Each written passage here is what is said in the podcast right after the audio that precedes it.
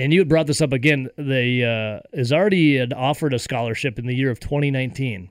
Yeah. Uh, by the way, the scholarship offer from Wisconsin is still his pinned tweet.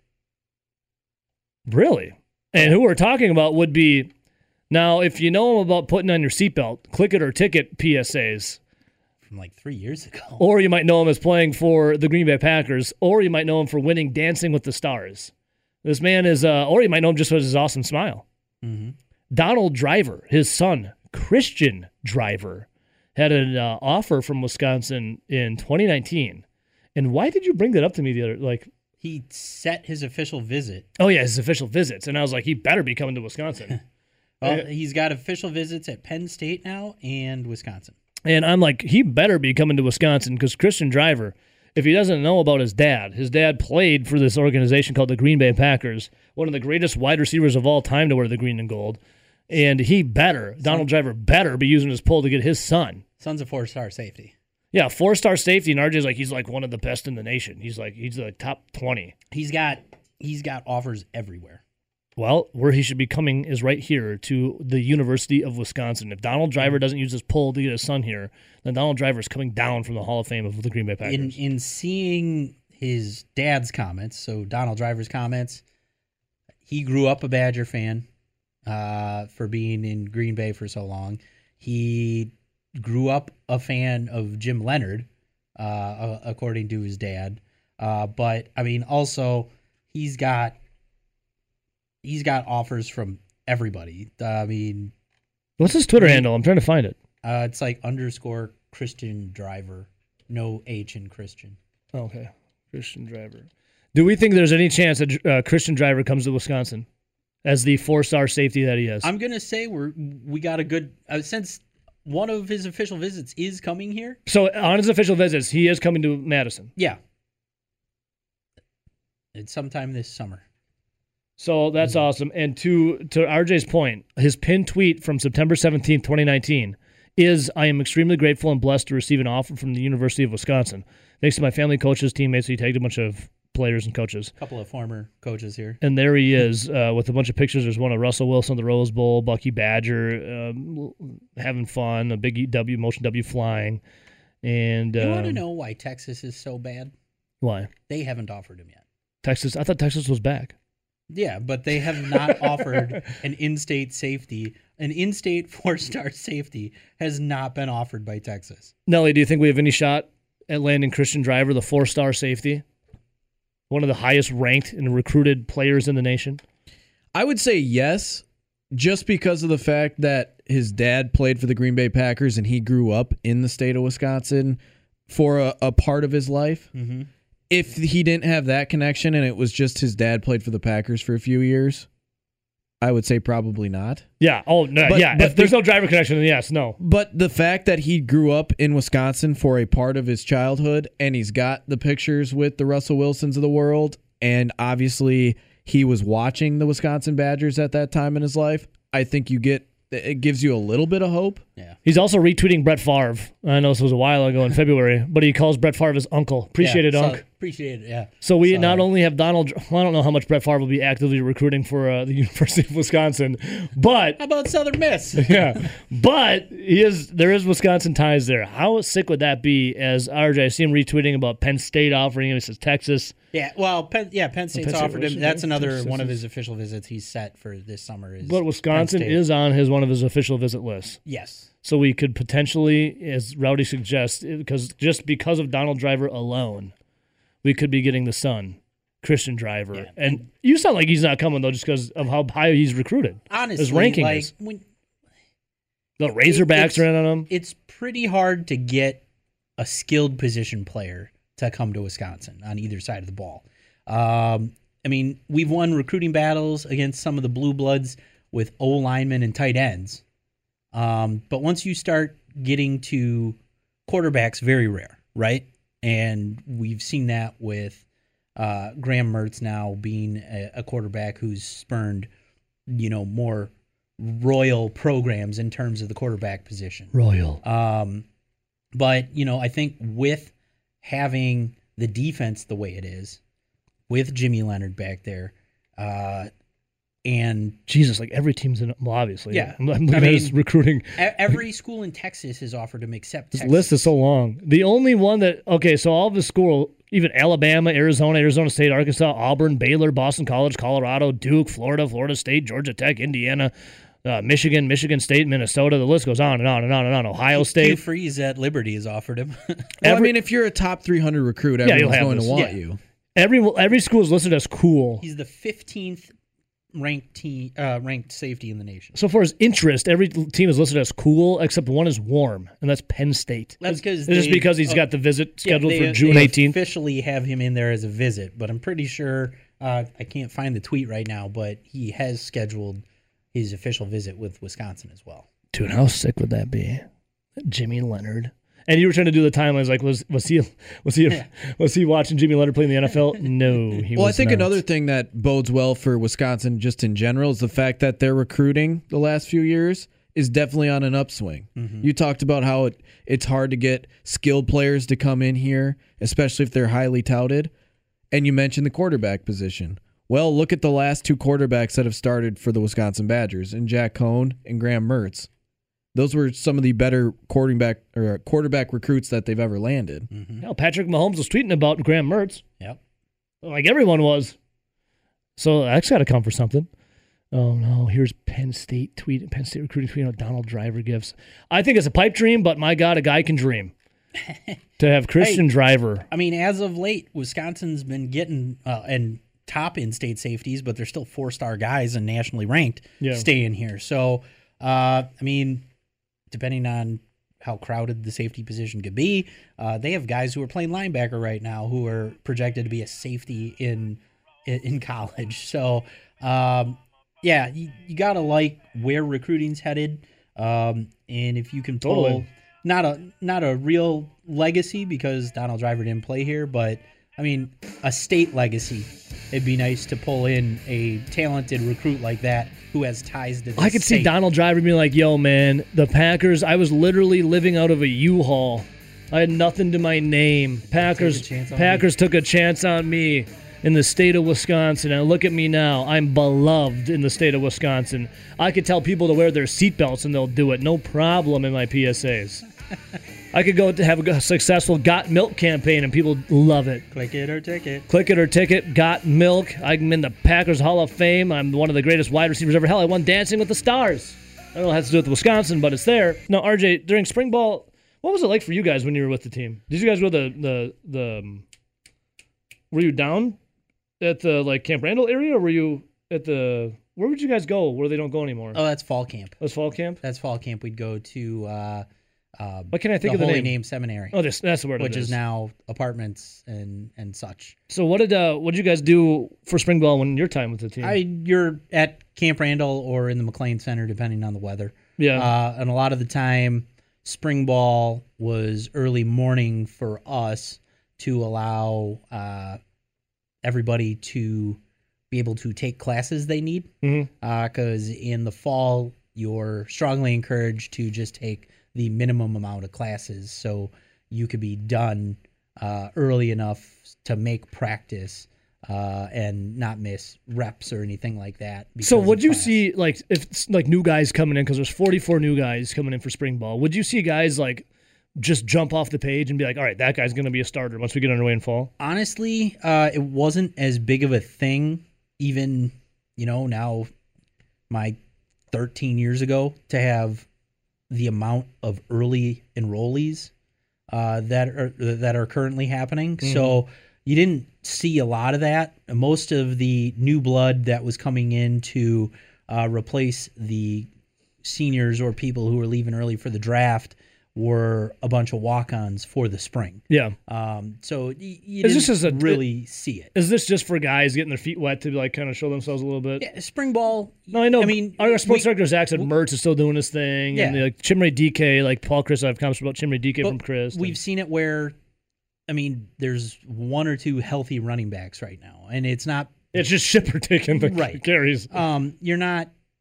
A lot of spring ball is to get guys who are expected to be in the two deep acclimated uh, with what's going on. So, I mean, even if somebody's out with like, you know, a hamstring injury. They're not going to rush him back. Yeah. If they don't play at all all spring and yet they're an established starter or established in the two deep already, uh, they're not too worried about that guy coming back and getting his reps. Yes. Uh, Okay. It's it's much like bowl practice where you're getting everybody else caught up with the system. So here is Paul Chryst talking about what spring ball is for and about for uh, his Badgers. There you go. Spring ball, I don't think necessarily uh, declares who the starters are necessarily going to be, but think in spring you've got to put yourself out there and you've got to prove that you can do something, that you can give something to the team that that makes you uh, valuable, worthwhile of, of the playing time, and then then you've got to be able to do that consistently. And we appreciate that, Paul Chryst. Uh, he also talks about, let's see here, I did bring up Chimere Dike. So he's impressed what he sees from Dike so far. You know, when you talk about guys, you want to have purpose and to practice with purpose. I, I think he's doing a tremendous job of that, and I think it's uh, paying off. You know, there's a guy that you know, Jim got a ton of reps and, and a lot of experience, and I think uh, you know has done a nice job of taking that experience and and building off of it. And uh, I've been impressed. Chimere Dike was kind of thrust into the spotlight more, you know, just because of people out with COVID or injury last year. He looked like he's going to be damn good, right? You guys excited about the, the progression of Chimere Dike, Rowdy? Yeah, his first initial, I would guess, playing time for the Wisconsin Badgers. He was a true freshman. Normally, you don't see a ton of true freshmen, especially at the receiver position. Yeah. And yeah, he showed some flashes, especially when you had Kendric Pryor and when you had uh, Danny Davis out. So, I mean, it's encouraging, right? Very. Hearing Paul Chryst talk that way about him, saying it looks like he's taken another step. And it's nice to know that you have Danny Davis and Kendric Pryor coming back. So it'd be another year for him to uh, play alongside those guys. Now, have you guys even caught up much about Devin Chandler, the six foot wide receiver? Um, was the class of 2020? Was he the one that uh, Near had- the end of the year, started Yeah. getting playing time. Yeah. Well, apparently he's turning some heads now. I mean, he was turning heads when he was returning kicks. Yeah, he had a good And- Mayo Bowl. Yeah. I oh, mean, yeah, he did. Yeah. And uh, he came in in the Northwestern game and played well, and then we never saw him again. So Paul Chryst says about Devin Chandler is he's he's starting to think less and play more. The second half of spring, you're starting to see a, a little bit more where he's playing a little bit more. And I think anytime you get to the point where you're playing more and thinking less, then then I think you get a, a better and more accurate picture of their, their their abilities. And I think you're starting to see that. We're starting to see that with Devin. Think less, play more. Turn that brain off. Here's more uh, from Chryst on Devin Chandler earning more reps. He did get some opportunities last year, and, and I believe it it has kind of given him an understanding of the importance of kind of all that goes into uh, being a good position player. You know, the one thing I've appreciated about Devin in his approach this spring is you know, he's been eager to learn and you know been taking a lot of reps and certainly has put himself in a position to, to get those reps and, and earned them. So I want to talk more Wisconsin Badgers coming up here, especially when it comes to a leadership role. This one's for you, uh, Dougie, and your uh, what did he say? The uh, Miss Miss Miss Oshkosh. It's for both of them. The girl you gave a shout out to, Yeah. Uh, sorry, I was Miss Oshkosh. looking up some stats, and apparently I misremembered things.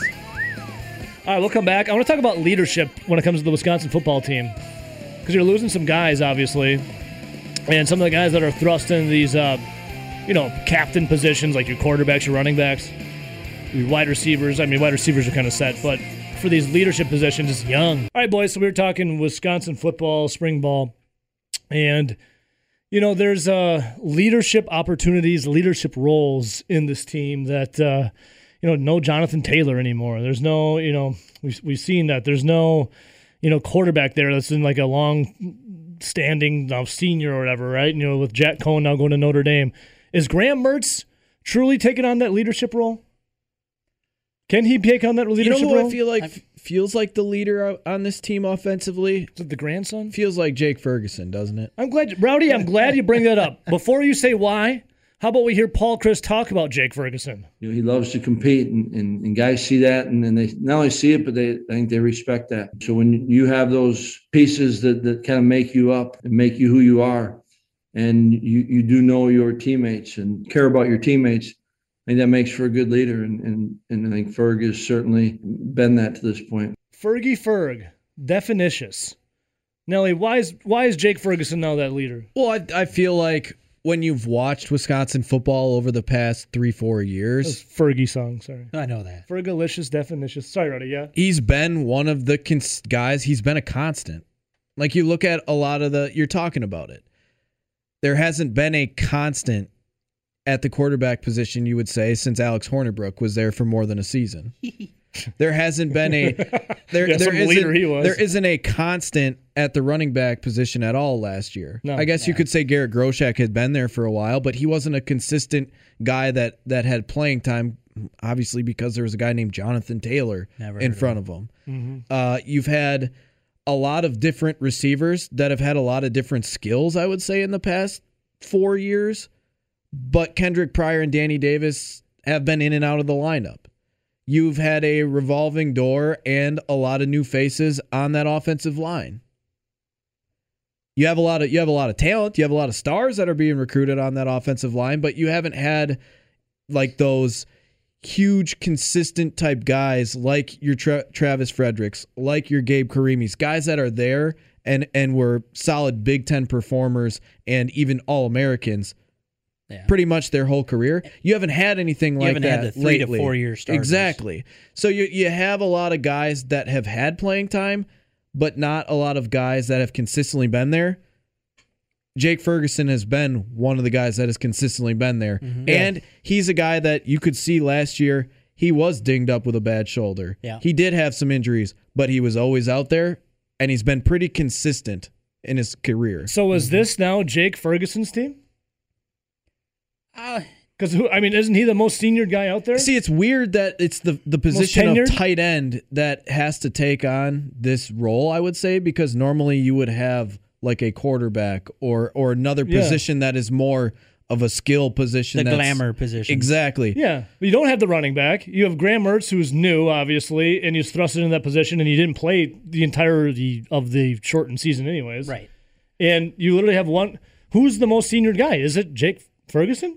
And I guess maybe the Danny Davis. the Danny Davis, Kendric Pryor. Your But those are- definitely. but those guys. But those are two guys that year. have been inconsistent and in and out of the lineup Yeah. their whole careers. Ferguson's been there. He's done that. and he's played hurt. He's like you know, But grinned and bared it. in in terms of a Paul Chryst offense, uh, especially in the passing game, if he's going to be taking it over again, which he is, uh, we're probably going to see a lot more tight end incorporation. So the the whole the group as a whole, we might see elevated starting this year, and that could be really good uh, for uh, Joe Ferguson, Jake Ferguson. Wow, went all the way back to his brother. uh, Jake Ferguson and even the other guys. Um, Ferguson's going to be asked to block more, especially uh, now. I think to help him be a more well-rounded tight end, uh, and that whole group is going to have to elevate itself. Uh, but um, you know, I think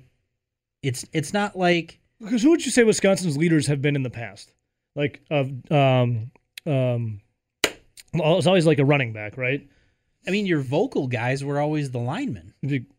like the guys who interviewed well and were the ones you talked to were the linemen. Would you say Jonathan Taylor was the biggest leader of all those guys in the previous, you know, team, quote unquote? I mean, it's hard to say no. Right? He was the leader. He was a he was a statistical leader on the field. That's hundred percent sure uh, true. Yeah. But like RJ said, remember when there were times where all of a sudden the line's like, okay, we need to be better, Yeah. or we need to start mauling guys Yeah. because it's a Wisconsin line. So I I hear exactly what uh, RJ's saying with the line too, and I feel like Jack Coan, though he doesn't come off as like a rah rah, I'm gonna scream at you leader. He was a leader in in just uh, how he went about the game. Right. Always How had he his went teammates' about- backs. Yeah. Yeah, he had their backs, but how he went about practice. Yeah. He wasn't a rah rah, this is what we're gonna do. He just he just did it and guys saw that and did the same. Now, do you feel that way about Graham Mertz? Graham Mertz says all the right things, and he does all the right things to the media. Like he sounds like he's like he, obviously a team guy, and everyone has his back. But is he a leader? I think so. You look at some of the the the snaps or TikToks or whatever you have. You are- TikToking? No. I see them when they're posted on other forms of social media. Uh, No. people like him.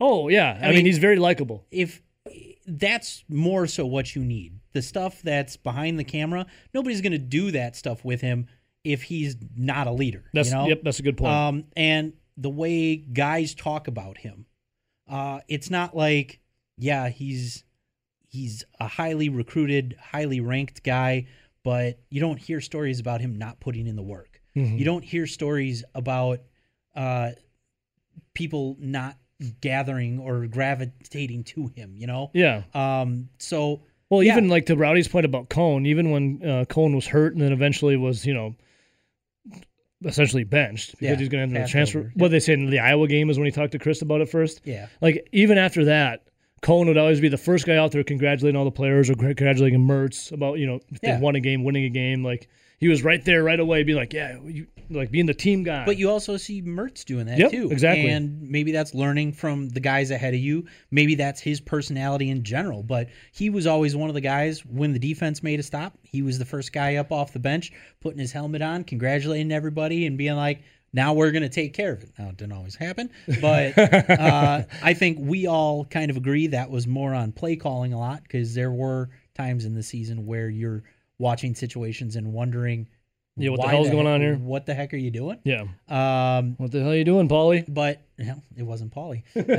It's Joe Uh, Rudolph. Let him do his thing. um, but yeah, so I think we might see the maturation even more of Graham Mertz this year under Paul Chryst as his position coach and as the offensive play caller. Um, and I, th- I think we've seen it a lot, and Zach's hit on it a lot. Uh, why, when you have the guy who's led the Badgers to like five of the six top offensive seasons ever, do you take that away from right, yourself? right, right. Um, well, he he's going to have to. yeah, Graham Mertz, that is, or else this offense isn't going to be that great. right. And I, but I think when you have Because I mean, look at when he didn't perform at the levels of the Illinois or the Michigan game. yeah, Look well, at the offense. We also know his top two receivers are out, Yep. and he was throwing to a guy who's our height uh, Now- as his primary receiver, and That's true, but there were also games in which he completely missed wide receivers. Well, he had the we shoulder did, injury, We did too. find out he had the shoulder injury, but he said, but Mertz is not making any See, excuses for There's that. There's a lot of Right. variables on why his play wasn't to the level that everyone thought it would, especially after the Illinois and the Michigan mm-hmm. game. But he has to get back to that level he did, you look, can he say did look better in the bowl game. because you can say Yes. all you want about injuries and who wasn't there, but at the end of the day, this season, this upcoming year, not everyone's going to be hurt. Nope. Not everyone's going to be missing games. So you still have to perform at that level. Because if you don't, then it's kind of Yeah, All right, so there you go. Um, Jake Ferguson's team though, and then Graham Mertz. Well, like, I mean, it already kind of seems like I it's think Graham this Mertz, is the but- defensive team. So So yeah, some leadership roles opening up for your Wisconsin Badgers. Well, happy Monday. Hope you had a good weekend. Did you have a good weekend, Rowdy? Just focusing on some brew crew, some uh, fights, yeah, it was a decent weekend. Went out on Friday night a little bit, but then Saturday, a little bit, yeah, Saturday took it maybe a long bit. took it easy. Watched the Brewers, dude. I dove back into. Uh, so I told you I opened up that my card collection. Oh yeah, that, a few your weeks uh, ago? football, baseball, basketball card. Did you find any more gems besides the LeBron I've- James rookie? I've now officially cleaned out every single binder and box that I have. So you're gonna sell those things? You're gonna keep on the big dogs and sell off the like the medium dogs, or what?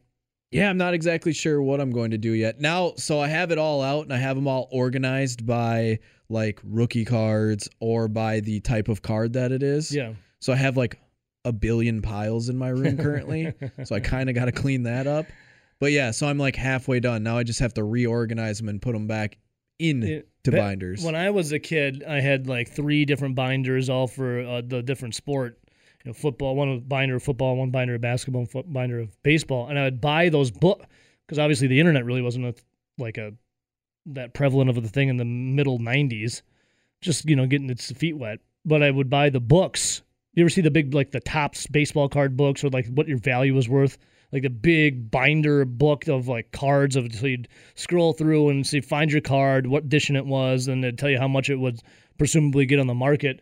So then I'd take a little uh, tape and I'd put some some some like painter's tape, and I'd put it on the the plastic sleeve of the card, and I write what how the value of what it was. So I still have that binder. I should go get that. I'm sure the times have changed though, from the early '90s to now the early 2020s. But yeah, baseball, basketball, football cards are at a premium right now. It's huge. The market's gigantic. LeBron James rookie card, your your prize jewel, correct? Yeah, that's that's going to be the best one. Yeah, I got. I should have to go look through mine. All right, something that wasn't a prize jewel was your Milwaukee Brewers over the weekend. They lost. Well, I guess Saturday they won in a big way, but yesterday against the Pittsburgh Pirates they lost the rubber match uh, in ten innings. It was the barrel man, D- Dan the Man, Daniel Vogelbach. I think we figured the name out, right, Rowdy? You went to Baseball Reference. Yeah, so uh, this weekend I'm watching all the games, and I swear, one person says Vogelback, one person says Vogelbach. I remember watching MLB Network broadcasts where he was playing for the Mariners and it was Vogelbach, and I just keep hearing it all these ways till finally this week. And I said, you know what? What the hell is this guy's real name? So because I, I was under Vogelbach. That's how I always heard it as Vogelbach. So I finally went to Baseball Reference, and they they basically spell how it sound for every single player. You can look those things up. Yeah. So I finally went and did it, and it's according to Baseball Reference, it's Vogel back. Back, like B A K. B A C K, excuse me. B A C K. Back. Probably should have done that just from the start. Well, okay. Well, I've heard Bob Uecker call him Vogelbach. So maybe maybe maybe Uke's got to get on baseball reference too. I think he's corrected I, himself now. I was gonna say, uh, to be completely honest, I think I've heard uh, Brian Anderson say Bach and back. Same. So have I. So that's why I was so confused on it all. So Dan the man, the Danimal. I mean, what is this nickname? Does he have a nickname? Dan the man, two home runs. Obviously, Al Garcia getting her done as well. But Rowdy, they come up short in extras. Obviously, in the tenth inning or in extra innings, any extra innings, there's a runner that starts on second base, and the Brewers have had that win them games early on in the season, and now also early on in the season now has lost them a game. It was J.P. Feyereisen coming in after Josh Hader what pitched the ninth, right? And then Feyereisen comes up in the tenth, and then we all know what happens. It's excuse me, a little Moran, uh, Moran doubled the right, which scored Reynolds, and then eventually the game's over. Are we now? Hader was due up in the second spot, so I guess that's why we didn't see Hader come on in the tenth. What do you think about all that? I, mean, I get it because you don't want to waste that bat because you had your big dogs coming up. I but- think the biggest takeaway from this series, because Friday night we we were on air for eight hours a day the last Thursday and Friday. eight hours each. And we're right before we signed off, you said you thought you saw a sweep coming, and I said I think two. I think two out of three, and I think if they lost the game, I think it would be Friday night. Mhm. The And Houser got you. The matchup between Brubaker and Houser, I thought, could potentially go Pittsburgh's way. And it's So I said two out of three. And Friday night, that's exactly what happened. Pittsburgh looked like a better team Friday night. Totally. Saturday, Brewers obviously looked like the better team on Saturday. well, the game was over what in the second inning. and first then there, inning. and then there was Sunday, where it felt like neither team really wanted to win it, and then the Brewers were the team that officially found a way to lose it. Yep. And my biggest takeaway from the Sunday game was that bullpen is still a problem, and that bullpen is definitely not the strength that we thought it was going to be. Yeah, the bullpen is uh, coming into the season. We thought it would be the strongest of the Brewers team, and now it looks like it is, like you just said, the weakest. As Moran, you know, hit the leadoff double off J.P. Feyereisen in the tenth to bring home Reynolds, and then it was uh, that was it. That's all she wrote. It was pretty disappointing because you finally seen Daniel Vogel back, getting it done with the stick, and now it's you know you come up empty and you lose to the Pittsburgh Pirates. But here's the thing, Rowdy losing to the Pittsburgh Pirates hurts, but the NL Central standings right now, the Brewers are still second at eight and seven. The Reds are first at nine and six. The Cardinals third at seven and eight. The Pirates seven and nine, and the Chicago Cubs last Dead last. six and nine. But that's Nice. also going to be tested starting tonight and late tonight. it's 9-10. For yeah, first pitch 9-10 against the San Diego Padres.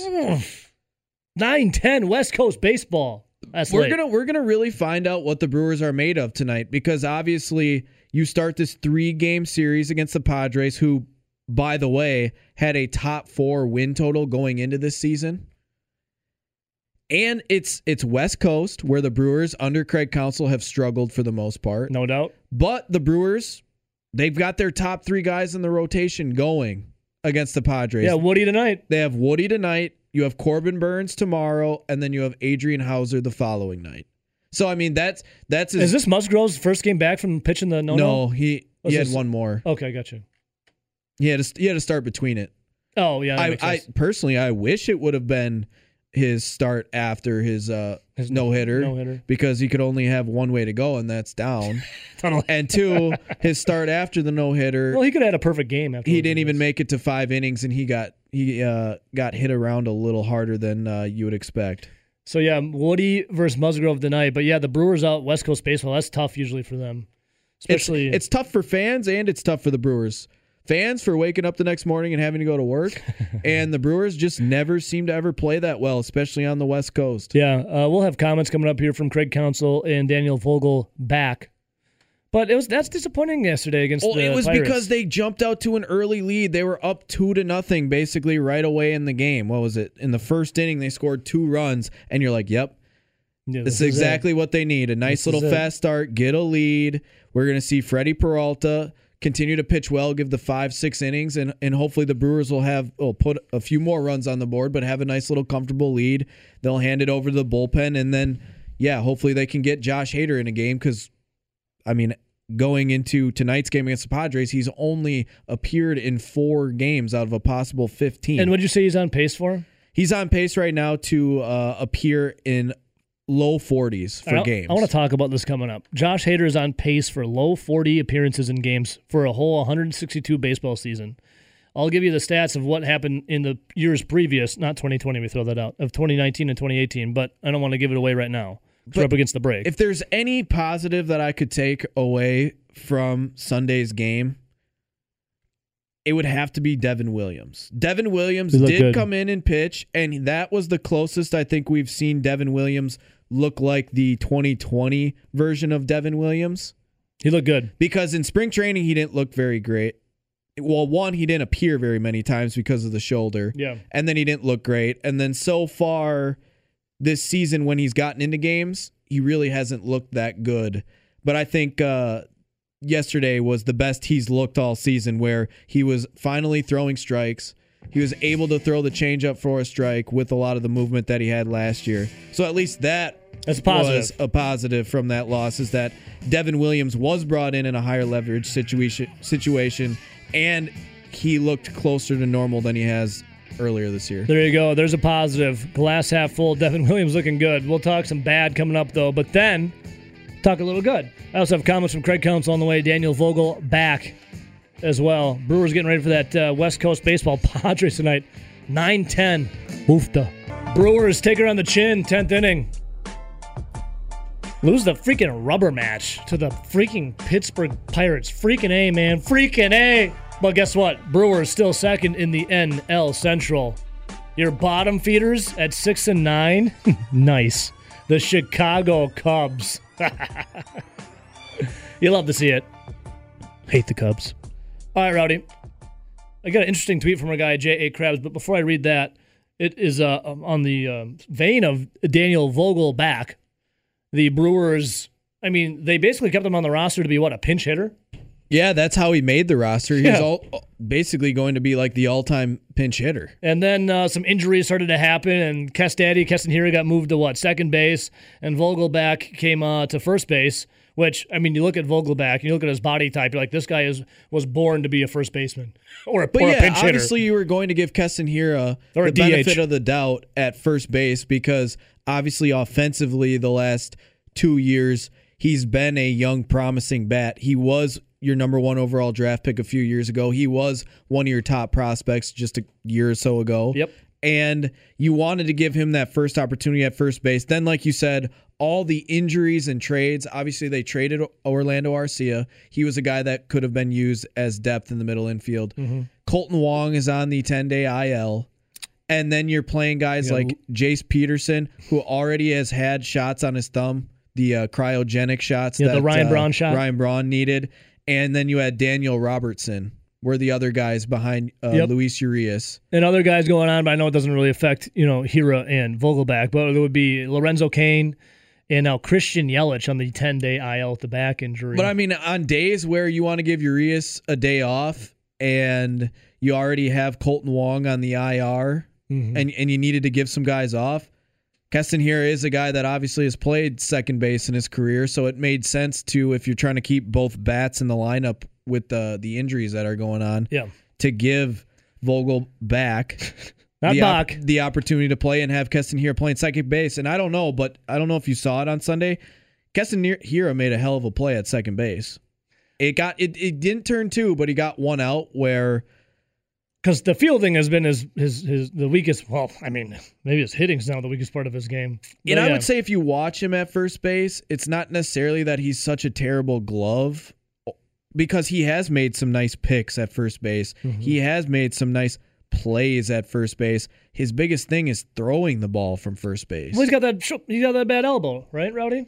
It's not even that. It's just him throwing from first to second base has Just- just, not been accurate. Just tough. All right, well, I'm going to talk some Keston Hiura coming up. We're going to talk some Keston Hiura, but first I have comments here from Craig Counsell and Daniel Vogelbach on you know losing unfortunately to the Pittsburgh Pirates in the rubber match yesterday at AmFam Field. Let's start with the pitchers. Uh, they said Freddie Peralta was on the mound. Peralta did pretty well. He'd had a lot of walks though, and it was that Didn't one have inning. his best stuff. No, and he's he, not he always had, going he had he had decent stuff. He had good enough stuff for the Brewers to win that day as he took did. as he took the mound. Now it wasn't his A plus stuff. I mean, he still gave you five innings. Basically, the three runs were on one swing of the bat. Yeah, it was that in the third And inning. So uh, here's Other than that, it was good. It was a good enough performance to win. good enough. Here is Craig Counsell on Peralta. but Freddie pitched well. I mean, he, he pitched well. Um, you know, the, the eventually walks are going to hurt you. You know, if you if you continue to walk, it's gonna, those are going to hurt you eventually. And, and today the walk hurt Freddie. I thought. And here's more from Counsell on the loss. You know, it, it's it's one when you get you know you get into those late innings and you tie it, you feel like you got a pretty good chance at home. They played well in the end there, and then and even even the last inning, we had we had the exact scenario we want with Jackie on second and our two, three, four hitters up, and and Rodriguez just did a nice job. And Rowdy, what happened with Jackie Bradley Jr. on second base? Well, one, it's it's kind of the sad state of baseball that we're currently in. Is you would expect, you know, So dumb, if so if you have a guy on second, you have your first batter get him over to third, whether that be a a bunt or you know maybe he hits a deep fly ball to right center, or he basically just hits it to the right side of the infield, advancing the guy to 3rd and then mm-hmm. that next guy can put it in play and score the run. Like, but we are currently watching baseball where it's home run swings or strikeouts.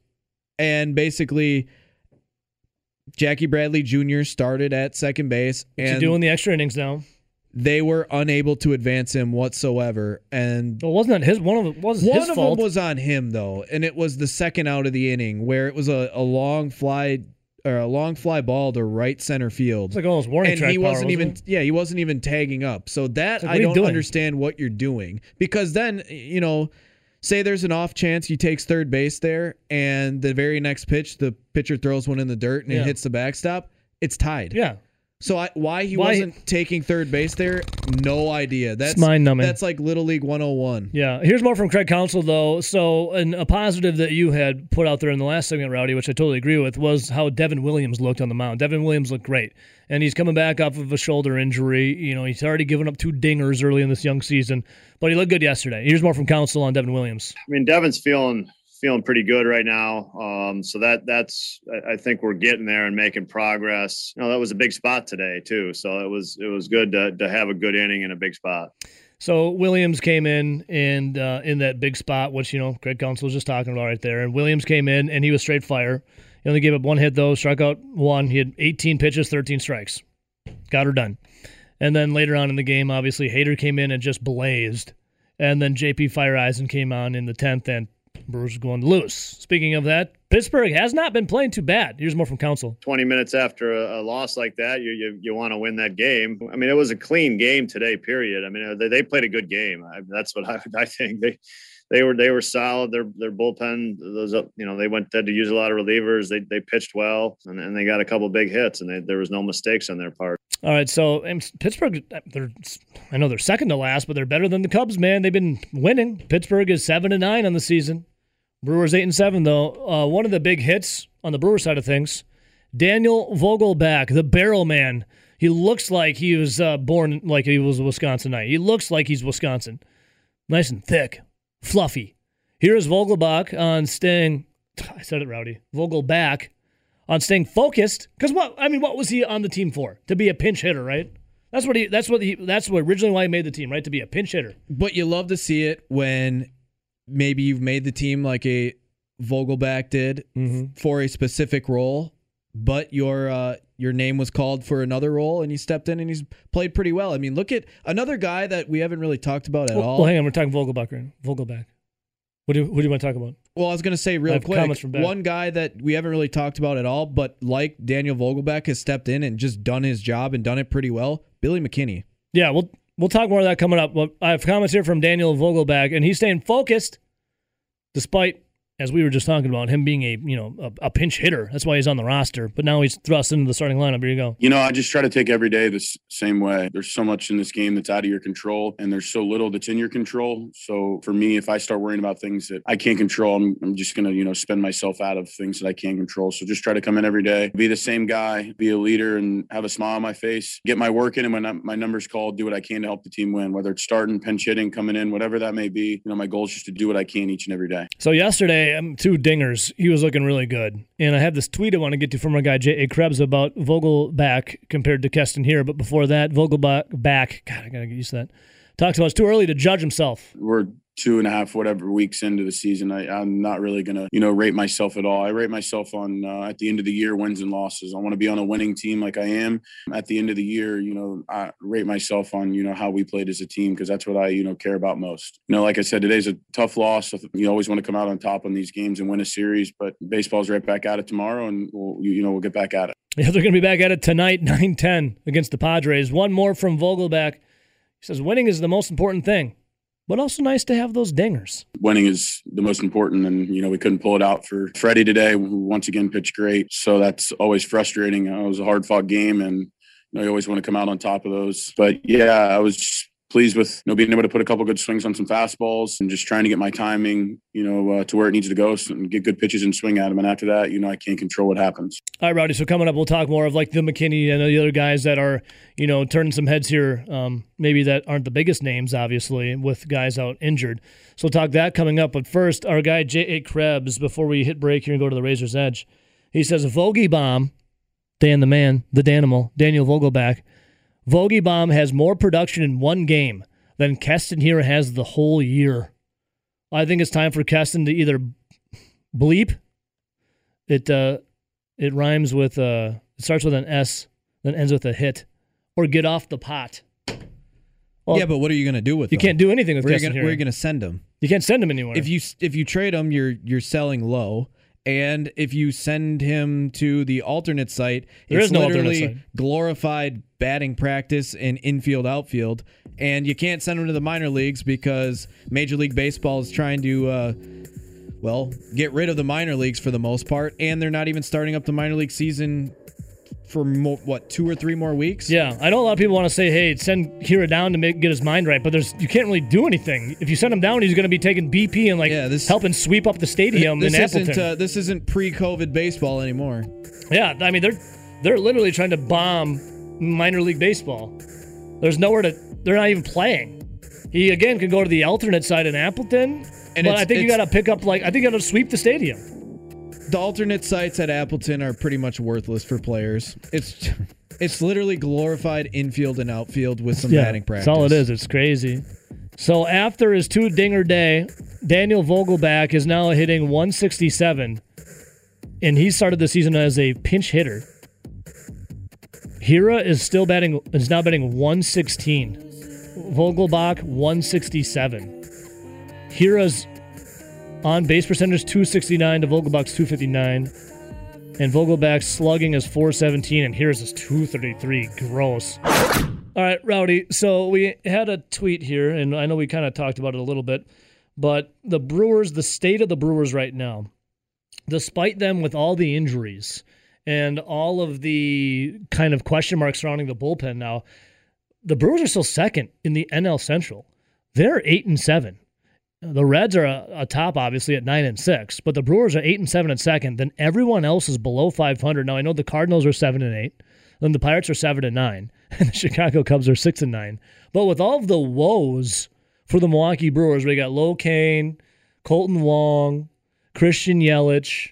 Um, who else is on? Who else is injured? I mean, those are the big dogs, obviously. Lorenzo Cain, Christian Yelich, Kolten Wong. Those are your three main ones. Yep. Obviously, the, those, the yeah. other guys on the, the team that have injuries that haven't been there, Justin Topa, who was a, a guy that yeah, showed Topa, a lot of was promise. Ray Black thrown on there? Ray Black has also been dinged up, and he was he was another guy that you thought would he'd be a low leverage arm, but at least another arm that could potentially eat innings. Yeah. Obviously, Justin Topa was really starting to make a name for himself with his uh, uh, fastballs and and how much movement he had on his fastball and, and at the velocity that he was throwing at really broke onto the scene for the Brewers in 2020. He's on the 60 day DL. Oof. Yeah. So, So, so he's done for the probably the next two plus months. Then you have because I always remember they didn't know if they were going to need surgery or what was going on. yeah. And then Ray Black has still had uh, some issues with his shoulder and arm.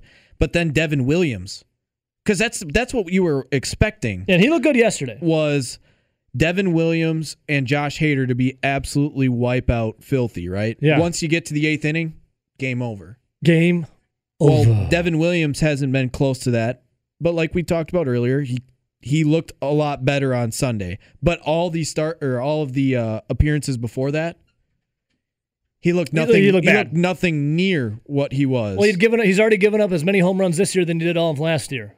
And that was a 60 game regular season. So, Rowdy, and and well, guys like Brent Suter and uh, Drew Rasmussen have also got touched up a little bit this year as well. Yeah. So when we came into the season, we're like, all right, we're not sure what's going to be happening with the offense because the offense was absolutely abysmal last year. Or like, I guess we kind of knew it's like the only way it could go is up. And the offense has has gone up. It has. But, I mean, still room for improvement. There's always room for improvement when you're sitting swinging the sticks. Baseball is a game of failure. But the offense has improved. The thing that we thought would be the strongest was the bullpen. Well, could you say the bullpen right now is maybe the weakest part of the Milwaukee Brewers team? Yeah, I think I think you can easily say that the bullpen has probably been the weakest part of this team And so this was far. the strongest we thought coming into the season, yeah, was it in not? the first three weeks. so we look at these. Because if you take out the offense was terrible the first week plus of the season, but the last I don't know probably what three series, so nine games, the offense has come around a little bit. It has just come around. I mean, they Well, lost. They lost yesterday, but they still scored five runs, which is a little more than league average. Yeah, and you take that all the time if they're scoring freaking five. And runs then there was that uh, what was that that little uh, three game series or three games in a row where they scored nine, nine, and six. Yeah. Now what on Friday they only scored one run. I had five hits, if memory serves me correct. But Rowdy, looking at this team, the Brewers, despite all the injuries, which we just listed, and the bullpen struggling, which we were just talking about, and you know, I guess with the the sticks not being consistent, they're still second in the NL Central, and they're eight and seven. The Brewers, I'm taking that as a good sign, right? Like they can only, I mean, obviously you can always go down because, like we just said, baseball's a game of failure. But don't you think the Brewers feel like they have the opportunity to have these sticks wake up a little more and the bullpen to get a little healthier and back on track? And once you get, speaking of health, the likes of Low Cain, Christian Yelich, Kolten Wong back, there's really this team can only just get better with time. I mean, I know they could get Well, I mean, worse, getting but they can get better. getting Lorenzo Cain and getting Kolten Wong back makes you well, obviously deeper and defensively better. Getting Christian Yelich back, who was swinging the bat well, even though there wasn't a whole lot of produ- like power and production behind him, is only going to make that offense better. So that's that's a big thing. Yeah. And then the bullpen can only get better if Devin Williams continues to pitch more like Sunday than all the appearances prior. Which Sunday was a good sign for him. And you, Obviously. you finally get some of those other guys back healthy, where if at the very minimum they're giving you innings, Yeah. They're- or they're giving you fresh arms. Now I want to talk about Hader coming up, but first on Christian Yelich. So Christian Yelich went on the 10-day IL. He's had that lower back stiffness, and the hitting coach Andy Haines had acknowledged that Yelly is definitely getting frustrated, missing this much time early in the season. Yelich, you know, on Saturday went on the IL, and he had uh, before that missed six straight games with lower uh, the lower back strain. And Andy Haines, the hitting coach, said, quote, Christian's a guy that takes so much pride in playing every day. He does not want to sit. He just never wants a day off. He knows the responsibility he has to people paying to watch him play and to the organization. You know why he's saying that? He knows the responsibility he has to pay to people watching him play. It's got to be from that Robin Yount video. Remember that Robin Yount video when it went viral? I saw Christian Yelich then tweeting about it. I guarantee you he watched that video, and that's right when the back sniff was happening. And he's like, oh man, I'm letting down the kid, and I'm letting down the kids in the stands.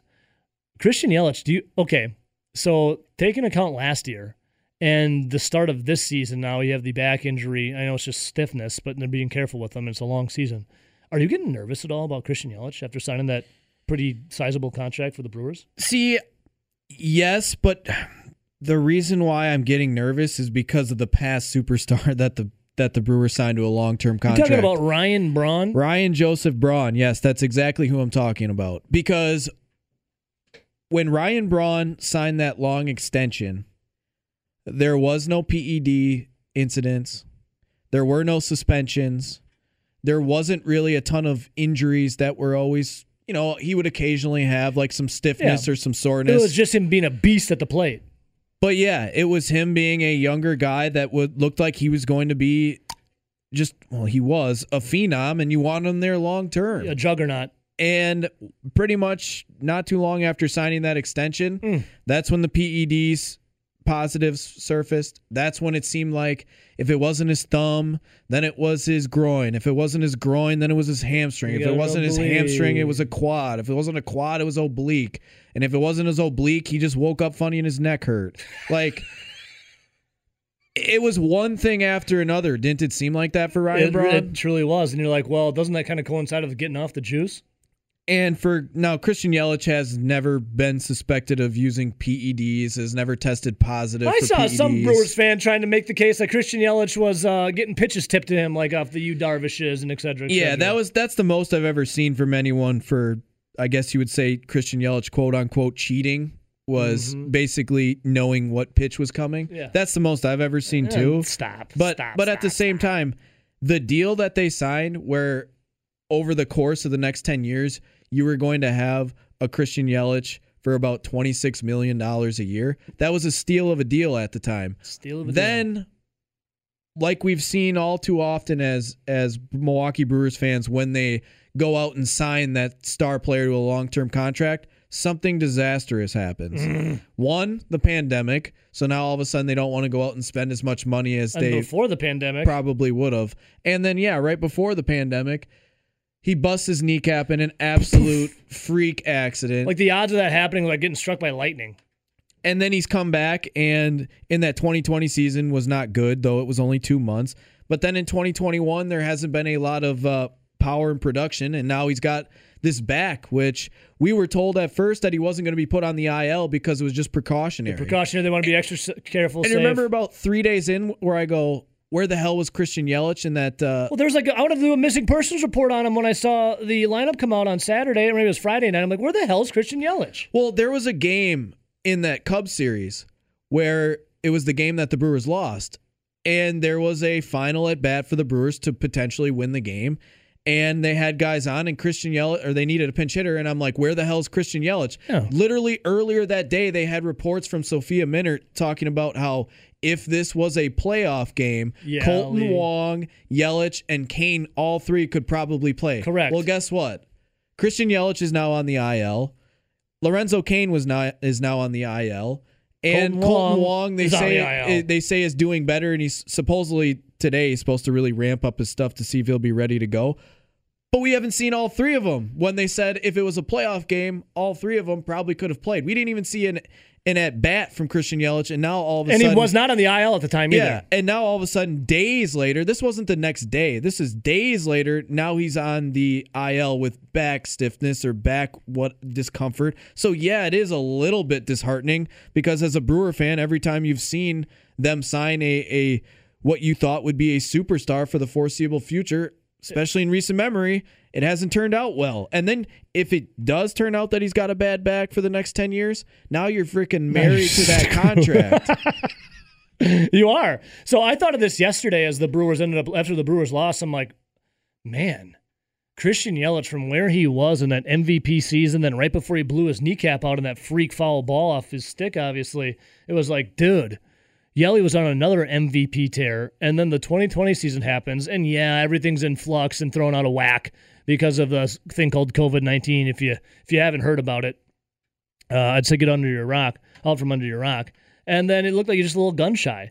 And then to start this season, again, you're like, man, what's with the stick? And then all of a sudden, it's the back, lower back tightness, stiffness, soreness, whatever the hell you want to call it. And he's on the 10 day IL. But Rowdy, here is a positive sign for the Milwaukee Brewers. I know last season, 60 games, well, plus the one that the Brewers lost in the playoffs. But in that season, the Brewers were absolutely terrible in the first inning. Check this out, though. With Daniel Vogelbach, when he drilled that sinker out to right center, his first home run of yesterday's game, the Brewers in the first inning, the Brewers now have put up 16 runs in the first inning this season. That's one more than they scored in the 60 game season plus the playoffs in 2020. Isn't that wild? Again, the Brewers have 16 runs in the first inning this season. That is now one more than the entire 60 game regular season last year, including the little, you know, stint in the playoffs they had. That is nuts. Baseball pretty wild. Baseball pretty wacky. Uh, our guy uh, Vagabond Johnny says, "Yo, it's a long season, boys. Let's calm down, my dudes. It's April." Okay, I agree with you. Like, yes, but how many times have we seen the Brewers But also, miss we're out on supposed to be games? we're also supposed to be speaking on the current state of the Milwaukee Brewers. Yeah, the current state of the Brewers is like, okay, you're doing you're doing good.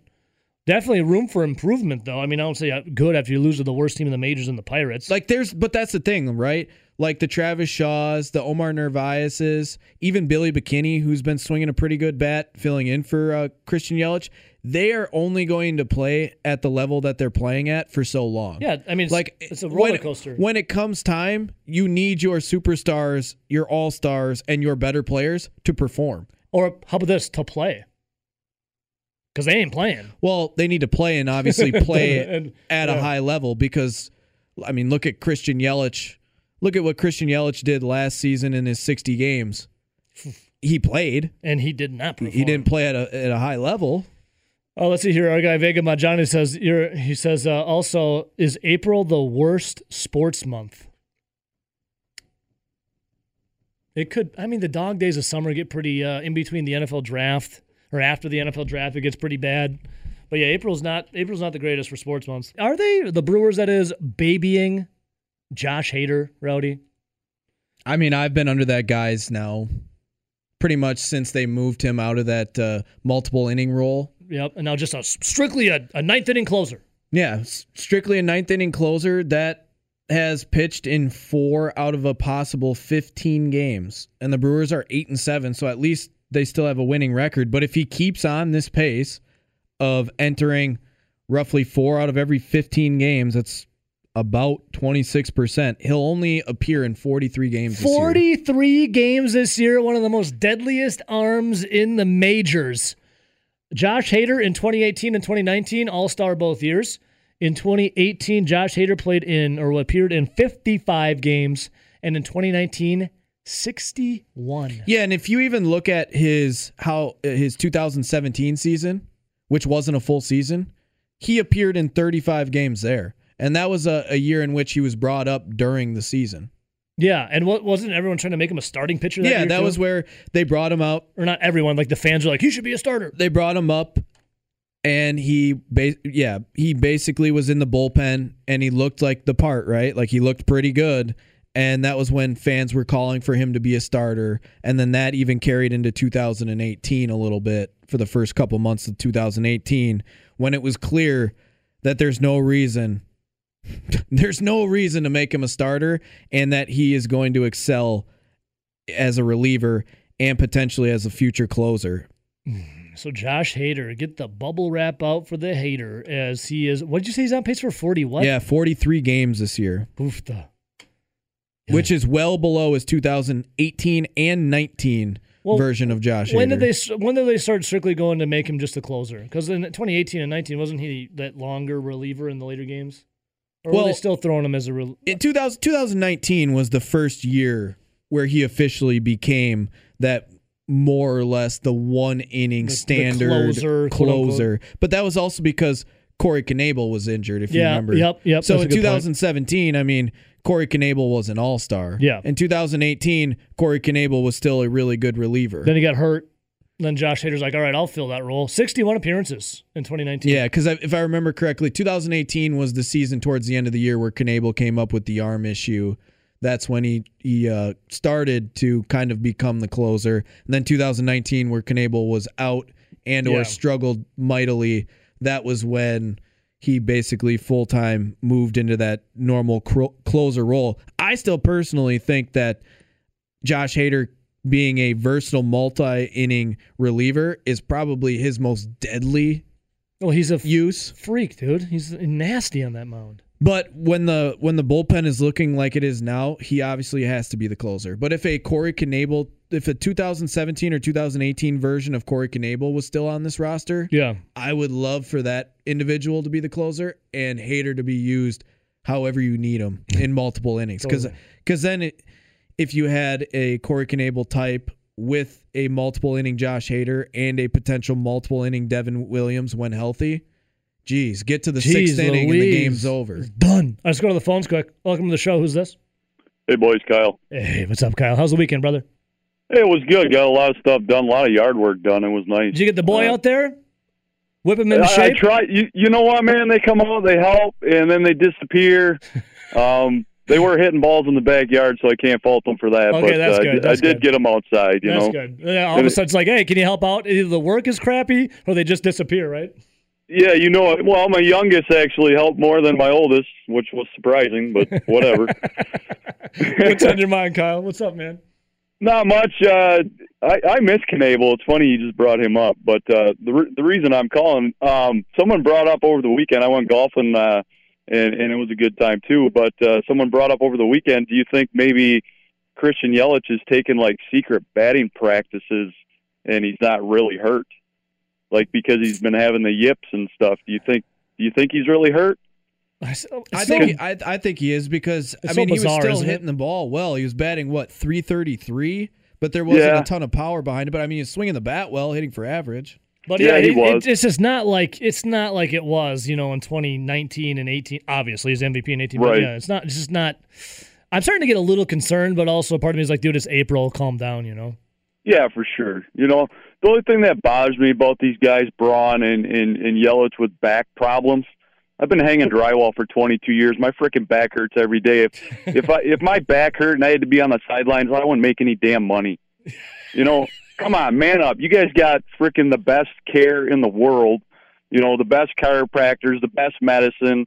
It, I, yeah, it's April. I don't know. I'm just bitter right now. I, I just I want to see the man on the field. I mean, Well, so do I, especially when you get such that big good bat. contract and you know he's such a phenom, right? But Kyle, to your Yeah. point, let, let's let's say like Major League Baseball, how they treat injuries. If that was treated like of every you know day to day any job out there, my God, Yeah. we yeah, like you said, you'd never be at work. Hell, my my back hurts just sitting in this stupid chair I have here. I'd never be at work. It's like, come on, just go in and do it and get it done. Let's if go. he if he's still dealing with this by May 10th, I think this is definitely a, a huge thing to be concerned about. Not only for this year, but for future years, You know like the next 10. You know what's crazy to think about though, Kyle, is as much as the woes are with all those guys on the IL, you know, the bats, you have the bullpen, which we thought would be the strongest, and now it looks like the weakest. The Brewers are still eight and seven and second in the NL Central, right behind the Reds.